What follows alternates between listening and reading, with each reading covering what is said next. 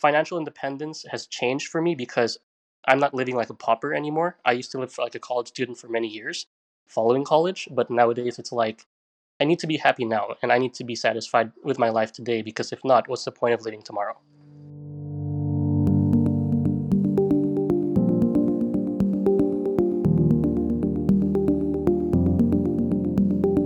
Welcome to the Quit Work Podcast 15 minute conversations with people who have quit their job and gone their own way.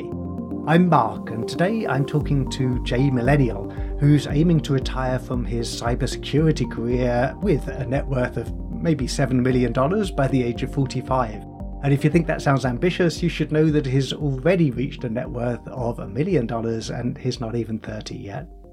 Jay, welcome to the Quit Work Podcast.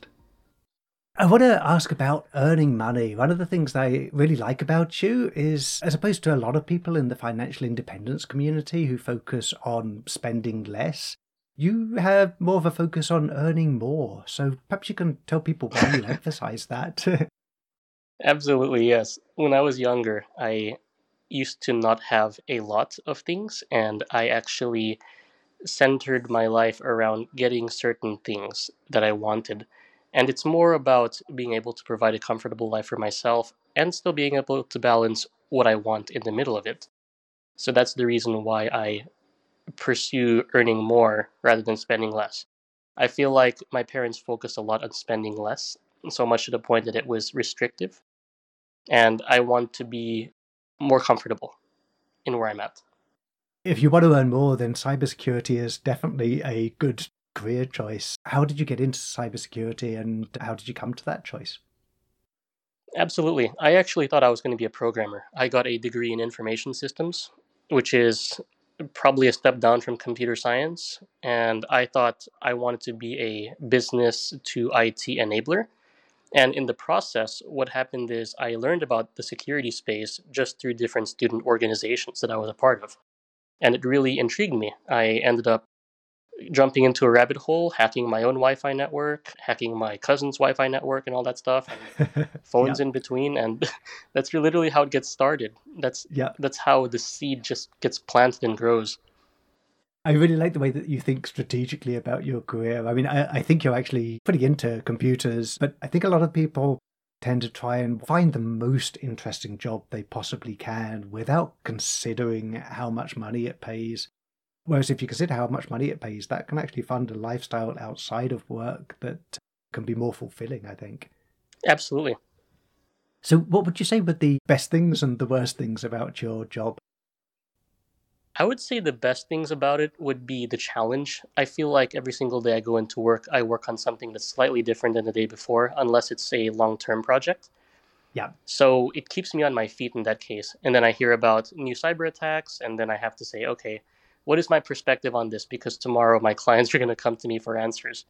So it's a fast paced field in that regard. I would say that that is the best, but for some people, that may be also the worst thing as well. For me, it just isn't because I like that. Yeah. I would say the worst part of it would be for people that want to have a more static lifestyle, cybersecurity is a very dynamic industry. It's not like accounting or finance or audit where it's you check a couple of boxes and do some regulated procedures, it's more like you have to be very creative in the types of solutions that you are implementing and doing. Because if there's a one way to do it, everyone's going to try that way, and then there's no point in having my job. You could be sure that the people on the other end of this equation who are trying to break your security are going to be creative about it. Yes, I've heard things like, oh, we got in through the microphone system. And I'm like, what? You play a high pitched speaker sound and you can transmit data to somebody else's microphone on the side? Or wow. It's, it's a lot of crazy things. Yep. Well, it's mind blowing. It's interesting how you point out the pros and the cons of that. I mean, the pro is that you have to be learning the whole time, and the con is you have to be learning, the, whole learning the whole time. That's right.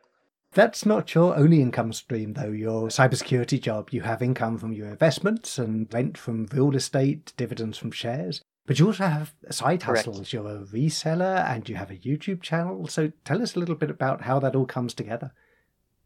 Oh my. the YouTube channel is probably the next logical step in what I was doing. It was more like just randomly uploading random videos.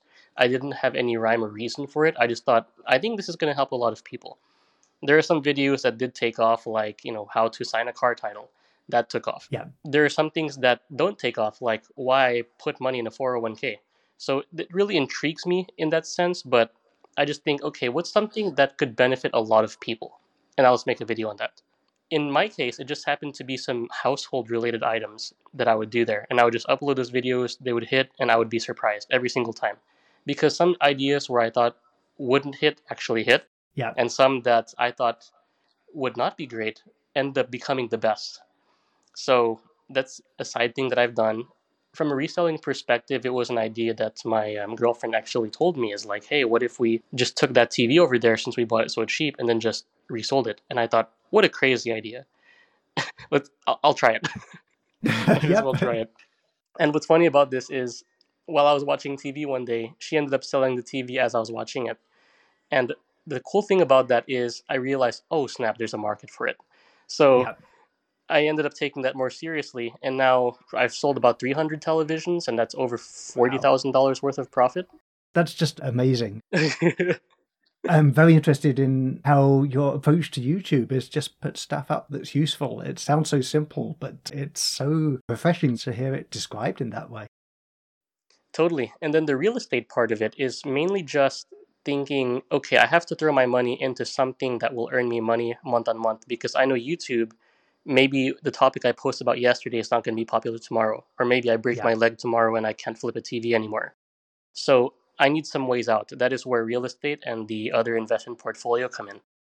So earning dividends through that, getting real estate, it's like now that I have some additional capital, can I find some things that I can just park money in and just pay me? Because I know I can't do these things forever.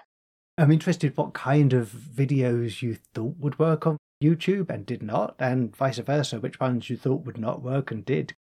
Totally, yes. Yeah, I actually thought I would be a car blogger. I really wanted to be a car blogger, like go to dealerships, review their cars.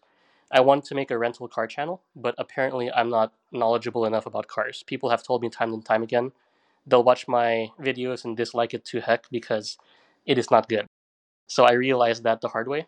Where I did get some traction is I was like fixing the brakes on one of my cars, and I realized, oh my gosh, all these videos suck because one of them would tell you this is how you change the brake pad, but not tell you this is how you remove a lug nut.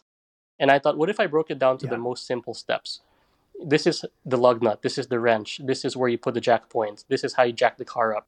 And I did all that, and that video got like 40,000 views to my amazement.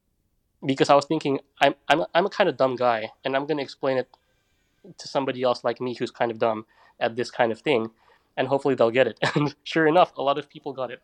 So it's like, for me, not being knowledgeable in one area and trying to show as much knowledge as I can, piecing things together, I know that's what I'm good at. And then displaying it back to the people, that's what I'm good at. I cannot tell Yeah. people about the specifications of vehicles, but I can tell you this is how I would explain it if I was five. Yeah, I love that because I'm sure everybody has had that experience with YouTube videos. It's like they assume a certain amount of knowledge, they assume that you know what the yes, tools absolutely. are. That is my biggest problem. So, talking of cars, I'd like to talk about the Maserati. Most people, when Oh, they yes. hear that you drive a Maserati, think you must be a crazy big spender, but that's not the case. So, can you start by saying how much you paid for your car? Yep, that car was nineteen thousand dollars, and it's a 2014 model. I have Yeah. people give me looks every time I drive it. Um, when I hop out in the gas station, people ask me what I do for a living, and it's it's hilarious. It's it's a perception. like I used to think people that just drive cars are you know they're all rich or something like that, but that's not always the case. Yeah. For me, I know what my net worth is, and I can comfortably afford the vehicle if it was newer, but I'm just a more frugal guy that looks for value in things. I know that you do an enormous amount of research whenever you buy something large like a, a car, but you also are willing to spend money on the things that bring you joy. And of course, those are going to be different for different people. For you, it's the Maserati, it's travel.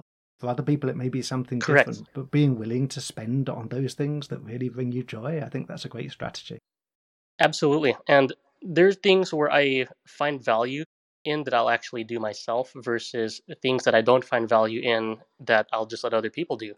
Like I'll tell people if an oil change is you know 600 bucks that doesn't make sense to me but if it's 300 bucks and i know the parts are going to cost $200 on the end there if i can just flip one tv and it takes me 10 minutes versus if i have to do the oil change myself and it takes me an hour and a half there's a lot of value i can find in my time just spending it and earning it somewhere else so you're still aiming to retire early by the age of 45 is that still your target yes i would still love to retire by 45 that may change, but my target is still 45.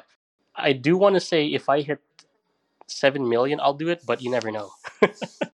You're doing extraordinarily well so far, so my money's on you to make it to 7 million by 45. Thank you. You earn good money as a cybersecurity consultant. It's a great profession to be in, but there's a lot of people who are earning the same kind of money who aren't saving and aren't investing and just don't seem to be interested in financial independence. But Why do you think most people don't do what you're doing? So I think the reason is because of looking at the surroundings. In my field, it's a um, consulting industry.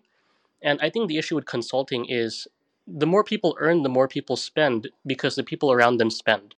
When everyone looks at me, they're like, how come you don't live in like um, Austin, Texas or something that's really expensive?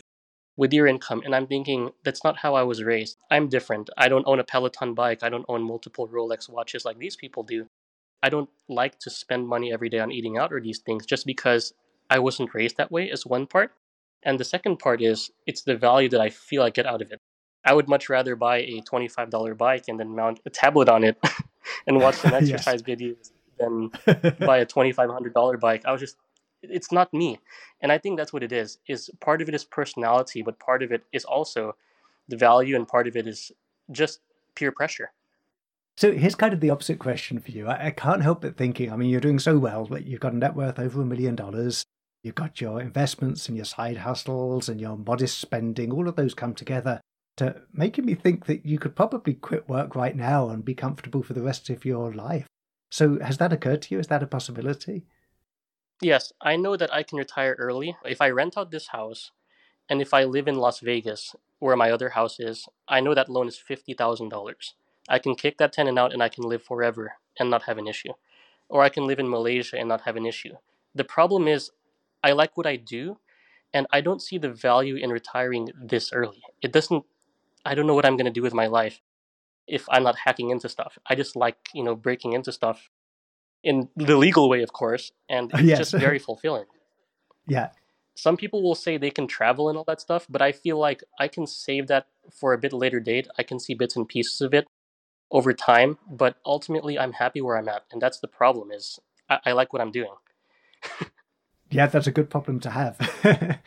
so, do you think when the uh, time comes and you are able to retire and you do decide that you uh, want to, do you think you'll be able to slow down enough? Because I think you work like crazy on all of the stuff that you're working on right now.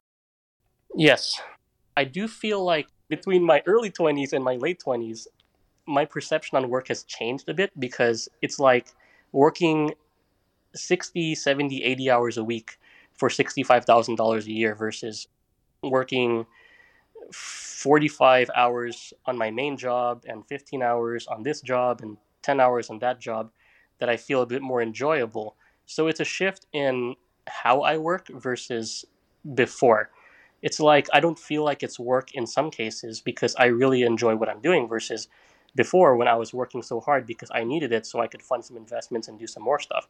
So yes, I'm absolutely slowing down, but shifting things into what I like to do more, which is a bit less of you know implementation for long nights and all that stuff to just generally breaking into things and giving opinions. So it's interesting how as you become more valuable to your employer and more experienced in your work, you, you have that kind of power to be able to choose a little bit more what you do, how you spend your time at work. That's what I call the golden handcuffs. yes. so, one final question for you, Jay. How has your focus on financial independence changed how you think about your life? So, I would say it's made me very intentional about what I do. Like, I feel like if I have $10,000, I have 10,000 soldiers. They can either make me happy now or happy later. And I would say in the beginning of it, I was focused on happy later, happy later, happy later. But now yeah. that I'm in my late 20s and have amassed what I have, I'm thinking happy now, happy now, happy now. it's like let's let's let's shift that a bit. It's like if I if I were to kick the bucket tomorrow, I want to make sure I've balanced that I'm happy now, even still having some for later as well. So that's why the Maserati exists. That's why my bigger house exists. That's why I have these things, and I'm still spending well under my means as well. So it's yeah. I know financial independence has changed for me because I'm not living like a pauper anymore. I used to live like a college student for many years following yeah. college, but nowadays it's like I need to be happy now and I need to be satisfied with my life today because if not, what's the point of living tomorrow? That was a fantastic conversation. Thanks so much, Jay. Listeners, if you'd like to connect with Jay Millennial, you can follow him on Instagram at Jay Millennial. Jay, thanks so much for joining me on the Quit Work podcast. It's been great. Thank you for having me. Thanks for listening to the Quit Work podcast. I love talking to people who have taken the bold step of quitting their job to start living their true life. Join me for a fresh conversation every week. Subscribe to the podcast or the YouTube channel at quitworkproject.com. And if you have any comments on this episode, or if you'd like to tell your own quit work story, I'd love to hear from you. Contact me at quitworkproject.com or on Twitter or Instagram at quitworkproject. I hope you too find your way to quitting work and living your true life.